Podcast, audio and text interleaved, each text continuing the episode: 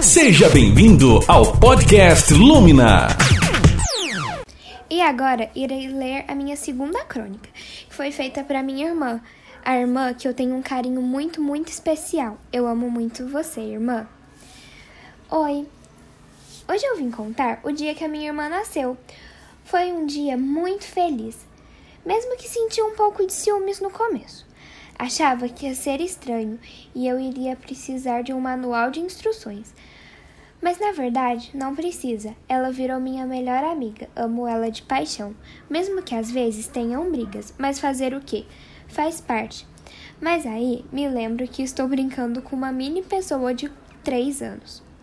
Coisas que só quem tem irmão ou irmã vão entender dividir, mas deixar um pouco mais para você e perceber que você pode brigar com o seu irmão, mas se outras pessoas brigarem com ele, você fica muito bravo. Isso é uma coisa que não consigo entender, mas acontece comigo. No dia que minha irmã nasceu, estávamos no hospital. Meu pai resolveu gravar o parto inteiro, mas quando chegou na hora de vermos, não tinha nada gravado, até porque o cartão de memória estava lotado. Bom, foi isso, um pouquinho do nascimento da minha irmã. Um beijo.